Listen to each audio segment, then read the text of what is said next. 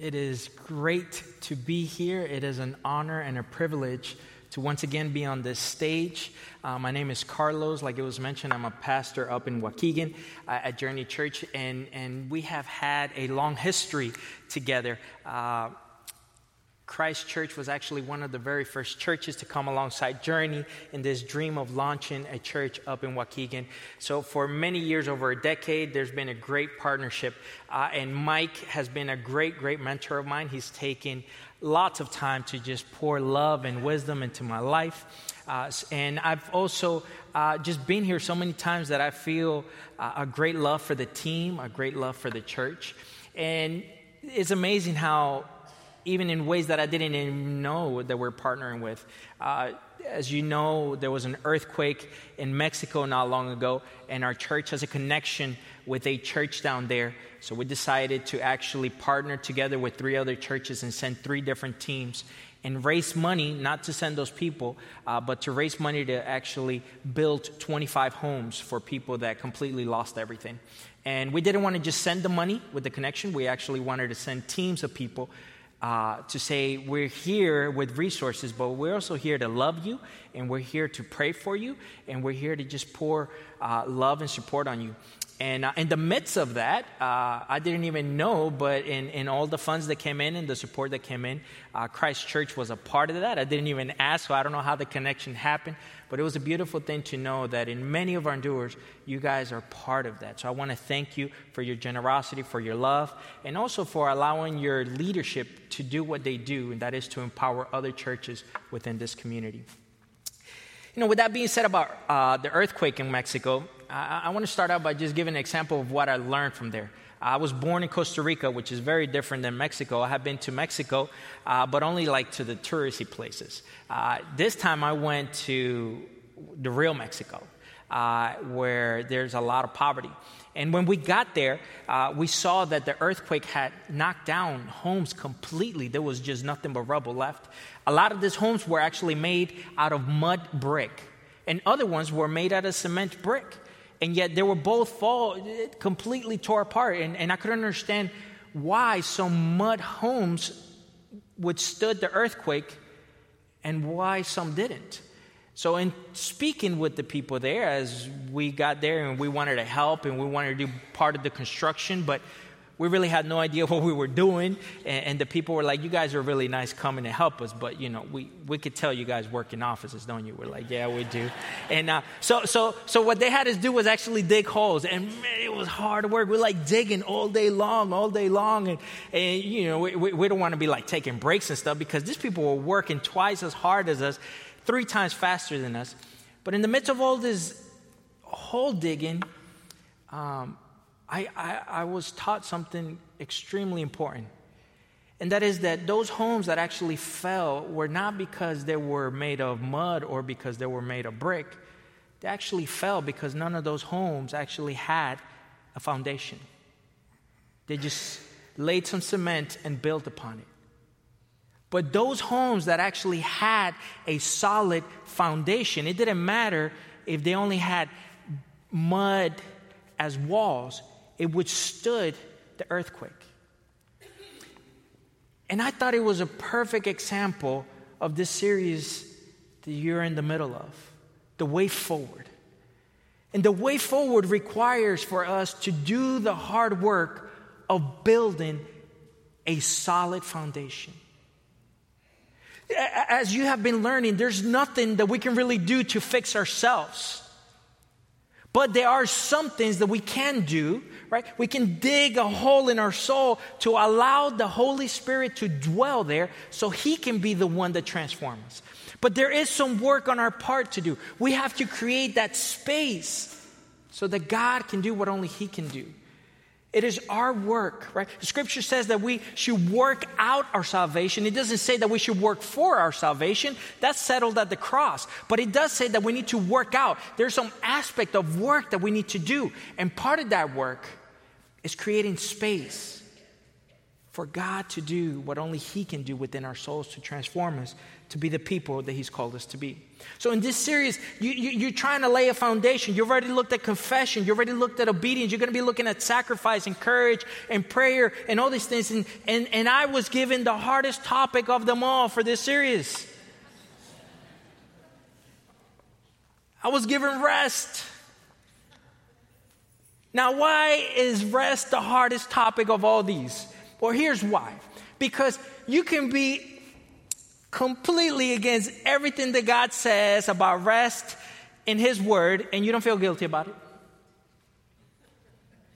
In fact, you can be completely against everything Scripture tells us about rest and about having a rhythm of work and rest, and you're actually proud that you don't rest. That's just our culture, that's just reality. You know, like I said, I'm not from here, from this area. I was born in Costa Rica. I was raised in Florida, spent a long time in California. Then I moved here, which was a shock because I moved in the middle of winter. And, and I started learning some very interesting things about cold weather and snow. Uh, so, you know, in the Midwest, I've never lived anywhere where you could drive stretches for a while and not see houses together. I've always lived in cities. And it was just interesting to see that if you go out anywhere really outside Chicagoland, there's just a lot of open land. And then there's homes with the barn in the back. And, and I've actually learned that there a lot of people put behind their house, there's a barn, and they put a rope between their house and the barn. Because when a blizzard comes, you can't see. So even though the barn may be pretty close to your house, you can't see it. And actually, people have died trying to get to the barn or trying to get back because it's completely wide out. And people have died just feet away from the door because they've lost their way. So what they do is they put a rope and they hang on to the rope, and the rope takes them to the barn, and the rope brings them back home. See, we need a rope to lead us back home. And God is offering us a rope so that we don't get lost in the midst of what culture tells us how we ought to live.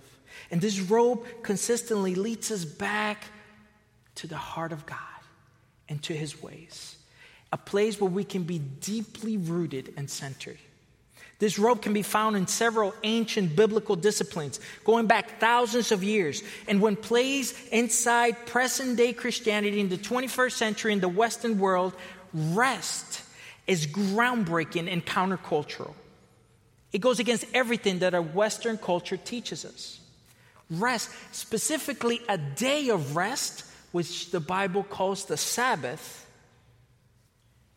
is extremely countercultural. See, this is a powerful declaration about God, ourselves, our relationships, our values, and our beliefs. Rest, specifically a day of rest, the Sabbath, is a rope that leads us back to God in the blizzards of life. But I got to tell you, rest is hard work.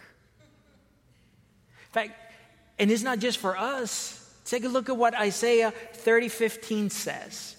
This is very powerful, and it always speaks to my heart. It says, This is what the sovereign Lord, the Holy One of Israel, says. In repentance and rest is your salvation in repentance and rest. And repentance doesn't mean that you just feel sorry for your sins. Repentance actually means a different way of thinking. It, means change the way that you think. So, changing the way that you think and rest is your salvation. In quietness and trust is your strength. But you would have none of it. Wow. Our salvation is in rest? Really? I can't tell you how true this statement is. Now, I don't think that this statement is talking about our eternal salvation. In a great way, I think it's talking about our, our salvation from ourselves, right? Now, let me be upfront because I have a hard time living out rest. I do. See, when I rest, many times I feel lazy. I feel like I'm wasting my time. I, I, I feel like I could be accomplishing something, like I could be moving things forward. Yet, as I look at my life, the worst mistakes that I've done in my life, the worst sins that I've done in my life, I have committed while I have been overworked, super tired, without a healthy rhythm of work and rest. As we look at Scripture, God has a lot, surprisingly, a lot to say about rest. In fact, is in the top 10 commandments. I mean, there are over 600 commandments in the Old Testament, and rest made it in the top 10. And you would think if it made it in the top 10, it's got to be like number 10, right? Like it was supposed to be 11 and somehow, some way it creeped into 10. But it's not. If you take a look at Exodus 20, which it unpacks when, when, when God gives Israel the Ten Commandments, it's actually at the very top. It's actually number four. It's given before do not kill, do not lie, do not steal, do not covet. It is extremely, extremely important to God. This was Exodus 28 says. It says, Remember to keep the Sabbath holy. Now, what does that mean? Does that mean that it's got to be holy so you can only listen to Christian music on the Sabbath? Uh, you can only watch Christian TV or movies? No, no, no. Holy means it's set aside. That means the Sabbath is not like every other day, it is to be set aside for a specific purpose of rest.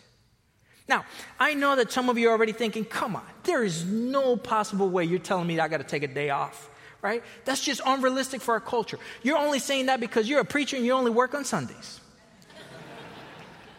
yet, yet, God gave the Ten Commandments to the Israelites, right?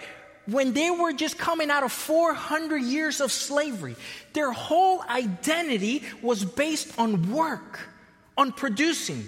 This was a society that if you didn't work, you didn't eat.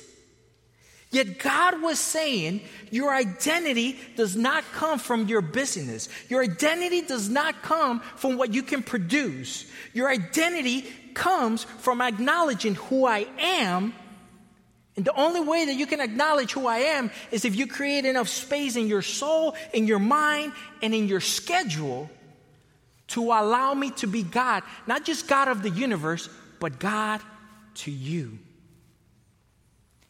In essence, God is saying, if you do things my way, you can do more in six days than your way in seven. It's the same concept with tithing. God says you can do more with 90 with me in it than 100% your way. See, we need to constantly go back to what Scripture tells us. Our ways are not His ways, and our thoughts are not His thoughts. Now, we all know that we need rest. We just know that, right? When, we, when, when, we're not rested, we're short, we're cranky, we lack patience, we lack sympathy. Please don't elbow your, your spouse. We, this happens to all of us, okay? When we're short, we just we, we, we, we don't give the best of who we are. When we're tired, our kids don't get the best of who we are. When we're tired, we're not creative. We need space for our minds and our souls to wonder. We need to not only do, but sometimes we need to just be. But man, it's hard work. Rest is hard work. It goes against everything that culture tells us. Most of us would love to spend more time and invest more time in the things that this series is talking about, right? We, we want to serve and we want to be obedient and, and, and we want to pray and we want to read scripture and we want to do life with others. But, but if truth were to be told, if God just said, you know what? Poof, your day has now 25 hours every day. I just gave you an extra hour. There you go most likely we will not use that extra hour to do the things that build a solid foundation for our life, much less rest. It's very unlikely that most of us would do that. I mean, if you just take a look at the last day that you had an unexpected day off, you thought you were going to work and boom, all of a sudden you have a day off. Most likely, you didn't spend eight glorious hours in God's presence. Most likely, what you did is you ran errands, you caught up on chores, right? You worked ahead, you caught up on emails, you did all this work because now you have this extra space. Our culture tells us to live a marginalized life.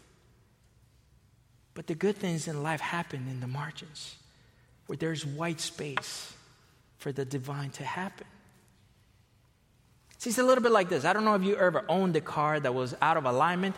When I was a teenager, I had one, and you had to like fight with it because it would pull to the left. So it could pull into a different lane, or it could just pull into the lane coming towards you, right? So constantly you had to like fight it. You constantly had to pull, right? It constantly wanted to be off centered. Where all of us are out of alignment by nature with God. By nature, we are sinners and we pull away from God and his ways and towards culture. And yet, rest is extremely spiritual. I mean, God created us this way. God created us to rest. We even see God resting. He doesn't need to rest, and yet He rests. And somehow, some way, He rested, but we can't. So we need to pause and take a look at that. Take a look at Genesis 2 2. It says, By the seventh day, God had finished the work he had been doing. In other words, God is not against work. He's saying work. He worked, right? Work is good for us. We need to work hard. But then it says, so on the seventh day, he rested from all his work except email. No. It says he, he rested from all his work, not, not, not most of it, you know, not, not just in the morning. It says he rested from all his work. See, God created us to rest. I mean, let me just think about this, right? So I struggle with this. God created us to be asleep a third of our lives. A third of our lives. There's 24 hours in a day and we need eight hours to sleep. Why would God do that? Sometimes I think, God, if you would have made us to only sleep three or four hours a day, we could get so much more done. We will be so much productive. Why, why make us sleep eight hours, God? Because His ways are different than our ways, and his thoughts are different than our thoughts. This is what Ephesians 5 15 through 17 says. It says, Be careful, be very careful than how you live, not as unwise, but as wise.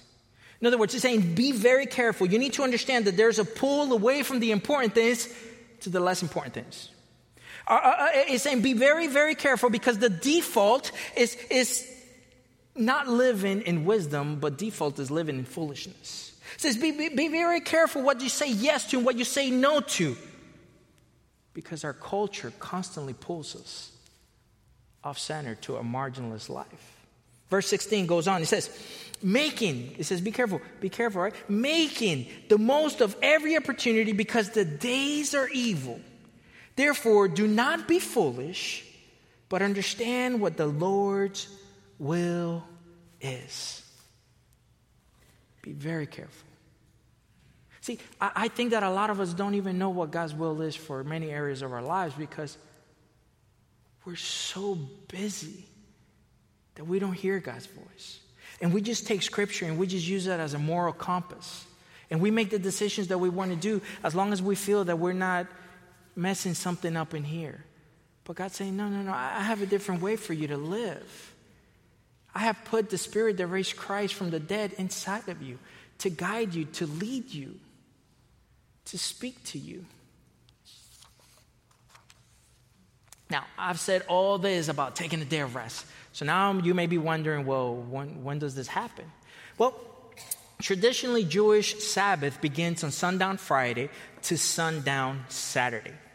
In the early church, they practiced the Sabbath on Sunday, which was actually the Lord's day. We, we can see in Paul in, in, in Romans 14 that, that he pretty much makes a case that any day is the same. And what is important is that you set a time or a period and that you protect it. So let me give you four qualities to distinguish between simply a day off and a Sabbath. Sabbath is, the, is first and foremost a day of stopping. It's a day of stopping, right? It, in fact, the word stop is actually literally built into the Hebrew meaning of Sabbath. But most of us can't stop. Most of us have projects that we just can't leave hanging. Most of us need to finish all, returning all emails, returning all texts before we actually stop. We need to clean the house. We need to do all these things before we actually stop. There's always more to do before stopping. But stopping says, God, you are God and I am not. You are God. I'm simply your creation. And the world will continue fine if I stop. Every Sabbath reminds us of what Psalms 46:10 says, which is to be still and to know that he is God. Listen, we can't be still and know that he is God in the midst of our busyness. The core spiritual issue in stopping revolves around trust. That we trust that God is in control, that we trust that God is sovereign, that we trust that if He's asking us to stop, that He will take care of things when we stop. So once we stop, number one, leads us to the second thing, which is that we actually rest. We already saw that God rested, right? We saw that in Genesis chapter 2. So, what do, what, do, what do we do to replace our busyness? What do we do to replace all the things that we do? The answer is pretty simple do whatever brings you delight and whatever replenishes you, whatever is life given to you. Napping, working out, going for long walks, run, reading a novel, watching a good movie, going out for dinner. And what do you rest from? This is the important part. What, what are we called to rest from then? Work, hurriness, busyness, worrying, catching up on errands, and most importantly, for our culture, cell phones, computers, tablets. So we stop, we rest. The third thing is that we delight. God, after finishing all his creation, after working for six days, this is what he said in Genesis 1:31 he said that it was very good. See, God delighted over his creation, he delighted over the work that he did. Now, I, I got to be honest with you. I'm a church planter and I'm a leader, and I'm always thinking not where I'm at, but where we need to be. I don't know if that happens to you, but for me, it's so hard to be in the moment and to be fully present because, yes, I'm glad that we got here, but we have so much more to go. I'm always, always constantly thinking where we need to be. In fact, this morning as we're sitting here, I'm worshiping God and whatever, and I'm thinking over and over and over how we're going to hire this next person, right, to be on staff, and I'm working out the numbers in my mind or whatever, and, and I'm supposed to be worshiping. And I have to consciously stop, just be thankful to be here, to just be fully present to worship God. It's so hard in our culture. And that's why God gives us this rhythm of work and rest. Work and rest. The, the, Hebrew phrase here communicates a sense of joy. When, when, when, when God completed the work and He said it was very good, there was a sense of joy, a sense of contemplation, a sense of wonder, a sense of play. But many of us, we have a hard time being thankful for where we're at because we know that we need to be somewhere else. And once we get there, we're more concerned about where else we need to be instead of being right there. On the Sabbath, we're called to enjoy and delight in creation and his gifts. We're to slow down and pay attention to our food and smell and the taste and the richness of what we're eating.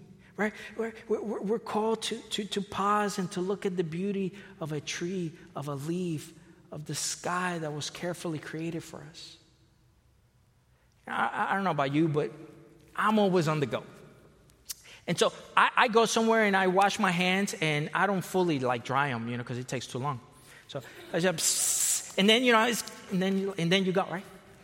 But the Sabbath teaches me like, and then I'm ready to go. I'm like, no, stay four extra seconds and let your hands be fully dry.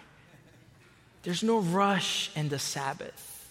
You got nowhere to go that is urgent. It's like God has built in a rhythm that we work hard, but we don't allow work to define us. Because in our culture, regardless of what we do, for many of us, what we do defines who we are. And God is saying, no. Work is a blessing, but it's not to define you. You being in me defines you. The final thing, mm, the difference between a day off and a Sabbath, is of course contemplation on God, being rooted back to Jesus. Exodus 31 15 says, For six days work is to be done. Again, God is for work. God wants us to work hard. God wants us to be involved and to do things and be productive. God, God is all for that, but with a rhythm. It says, For six days work is to be done, but the seventh day is a Sabbath of rest, holy to the Lord. See, pondering the love of God remains the central focus of the Sabbath. As we're stopping and resting and delighting, we need to prepare in advance for our Sabbath if this to be a reality, right? I, I don't know if you've ever tried to eat healthy, right? Like you're in this binge in which you know you're not eating good and you're eating all this carbs and all this sugar. And all of a sudden you're like, okay, I got to get it together. And then, then you want to eat right and then you have a plan in your head. The problem is that if you're trying to eat right when you don't have a rhythm of eating right, that you can't wait until you're hungry to make a good decision. Because that's it. If you wait till you're hungry, you're going to eat whatever. You have to prepare in advance. So when you get hungry, you've already made that choice. Same way with the Sabbath. And that's why we see in Scripture that the Jewish people traditionally had a day of preparation for the Sabbath. Sabbath is like receiving a gift of a heavy snow day. Now that I live here, I can understand that, right? A heavy snow day every week. Stores are closed, roads are impossible. Suddenly, you have a gift of a day to do whatever you want. You don't have obligations. You don't have pressures. You don't have responsibilities. You have permission to be with friends, to take a nap, to read a good book. But see, the reality is, very few of us would ever give ourselves a no obligation day. In fact, just thinking about it makes us feel guilty. Yet God gives you one every seven days. But this is so hard. Why is this hard? Well, let me tell you how a usual conversation with people will go. Hey, how are you doing? How's it going? Oh, I'm super busy. Things are great. Right? Oh, so how are you doing? Oh, I'm super busy. God is good. Haven't seen my kids. But I'm busy and I feel good.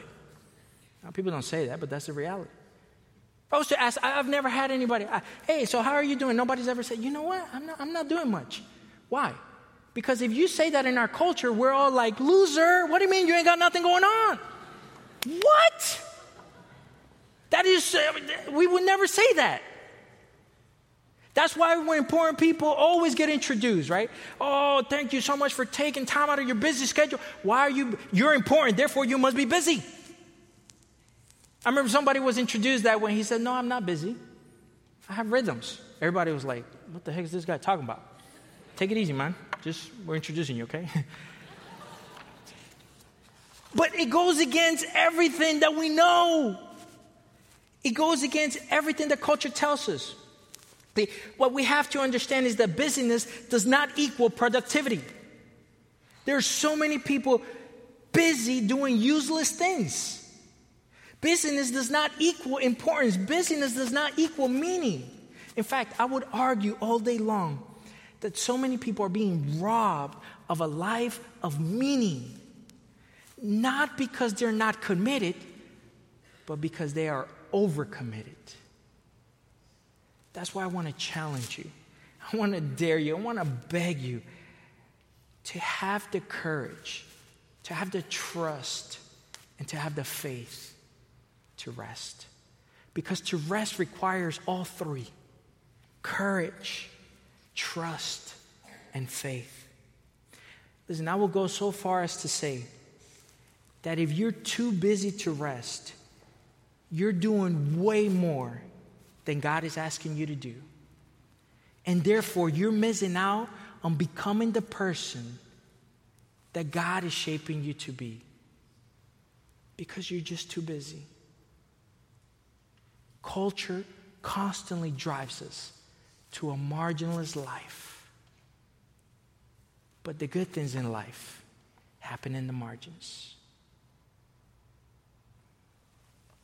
The way forward requires rest. Now more than ever. And our declaration to make this a priority in our rhythm of life speaks of our values, speaks of our understanding of who we are, but most importantly, speaks to the understanding of who God is and that we're not He.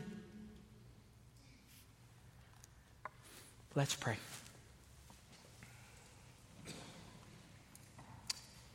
Heavenly gracious Father, we come before you knowing that it is hard for us to even wrap our minds around the concept that you've created us to rest. But, Holy Spirit, we give you permission to mess with our minds and to mess with our heads.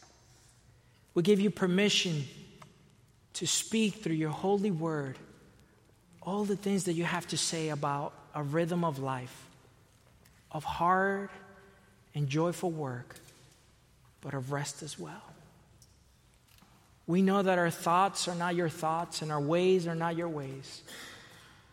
But you also tell us that you are renewing our minds and giving us the mind of Christ. We know that Jesus modeled rest and a healthy rhythm of work and Sabbath. And we want to follow in his steps. We are your disciples, and we are called to be like you. And we know that we don't have the power to transform ourselves, but we have the power to say no to some things that we need to say no to so that we can say yes to building a stronger foundation of who we are, of the people that we are becoming, ultimately for your glory and for your honor. In Jesus' name, amen.